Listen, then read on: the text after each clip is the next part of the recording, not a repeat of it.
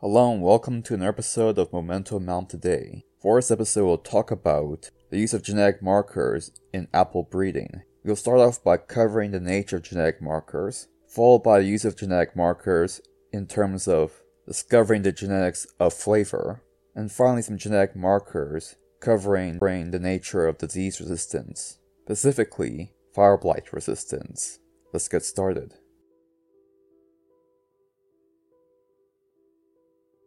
Many agronomically important traits such as yield, quality, and some forms of disease resistance are controlled by many genes and are known as quantitative traits.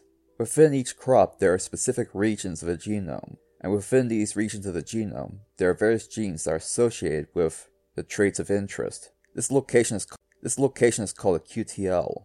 One of the chief breakthroughs in the nature of how QTLs operate is that there are regions in the genome that genes connected to a specific trait are connected to in a phenomenon called linkage. This means that if a region is inherited, at least a portion of the genes that are associated with that trait will come along for the ride. Genetic markers are and continue to be made to find and detect the presence of such regions. This allows for easier selection for specific traits and the furthering of the knowledge of genomics. Throughout the decades, various genetic marker technologies have been made. These include AFLP, SNPs, and many others, all in the service of detecting such regions, and each marker technology having their own limitations. One of the most common methods in modern times, one of the common methods of detecting QTLs will be SNP genetic markers.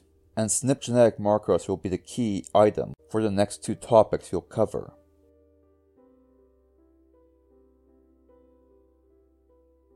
One example of use and search for genetic markers is in the paper regarding the aromatic compounds of apples. A portion of the apple's flavor is determined by its aroma, or how it smells. The reason behind this is beyond the scope of this video, but a great many of the aroma compounds are compounds are esters. Such aroma compounds include but are not limited to pentyl acetate, which has a banana scent, hexyl acetate, which has a pear-like scent, ethyl 2-methylbutanoate, which is strawberry-like in nature, and butyl acetate, which has a fruity flavor that's found in many apples and several candy. The apple cultivar with the highest concentration of butyl acetate measured is Dukat. This cultivar comes from Kazakhstan and is primarily eaten fresh or dried. This is a hybrid between Dr. Oldenburg and Cox Orange Pippin. Dr. Zoe Migicovsky and Mr. Tayab Soomro did extensive research into the genetics of, of flavor using the method GWAS, a particular methodology that will be covered in greater detail in a future video. What you need to know is that through this method, the non-coding region in the apple's second chromosome called CHR21164-704 was discovered.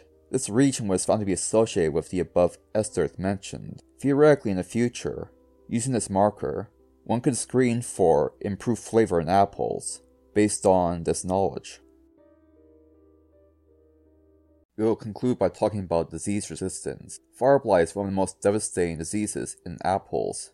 This bacterial disease causes the full death of the tree, unlike most other common apple diseases, which mostly cause fruit damage. Over the course of many years of study, Dr. Awais Khan obtained a great deal of understanding regarding the regions of fire blight, fire blight resistance within the apple genome. One QTL and its associated SNP, LG07, is found in Cox orange pippin and is associated with improvements in fire blight resistance. The LG12 region is found in the crabapple cultivar Evereste and is likewise associated with improvements in fire blight resistance. Screening different cultivars and seedlings for these markers would make it easier to improve fire blight resistance within apples and crab apples, potentially increasing the longevity of an apple orchard. And that about covers everything. Thank you for watching. Thank you for watching this video. If you enjoyed this video, please like and subscribe. If you really enjoyed it and think you can donate, you can do so at Buy Me a Coffee, link in the description below. Thank you for watching.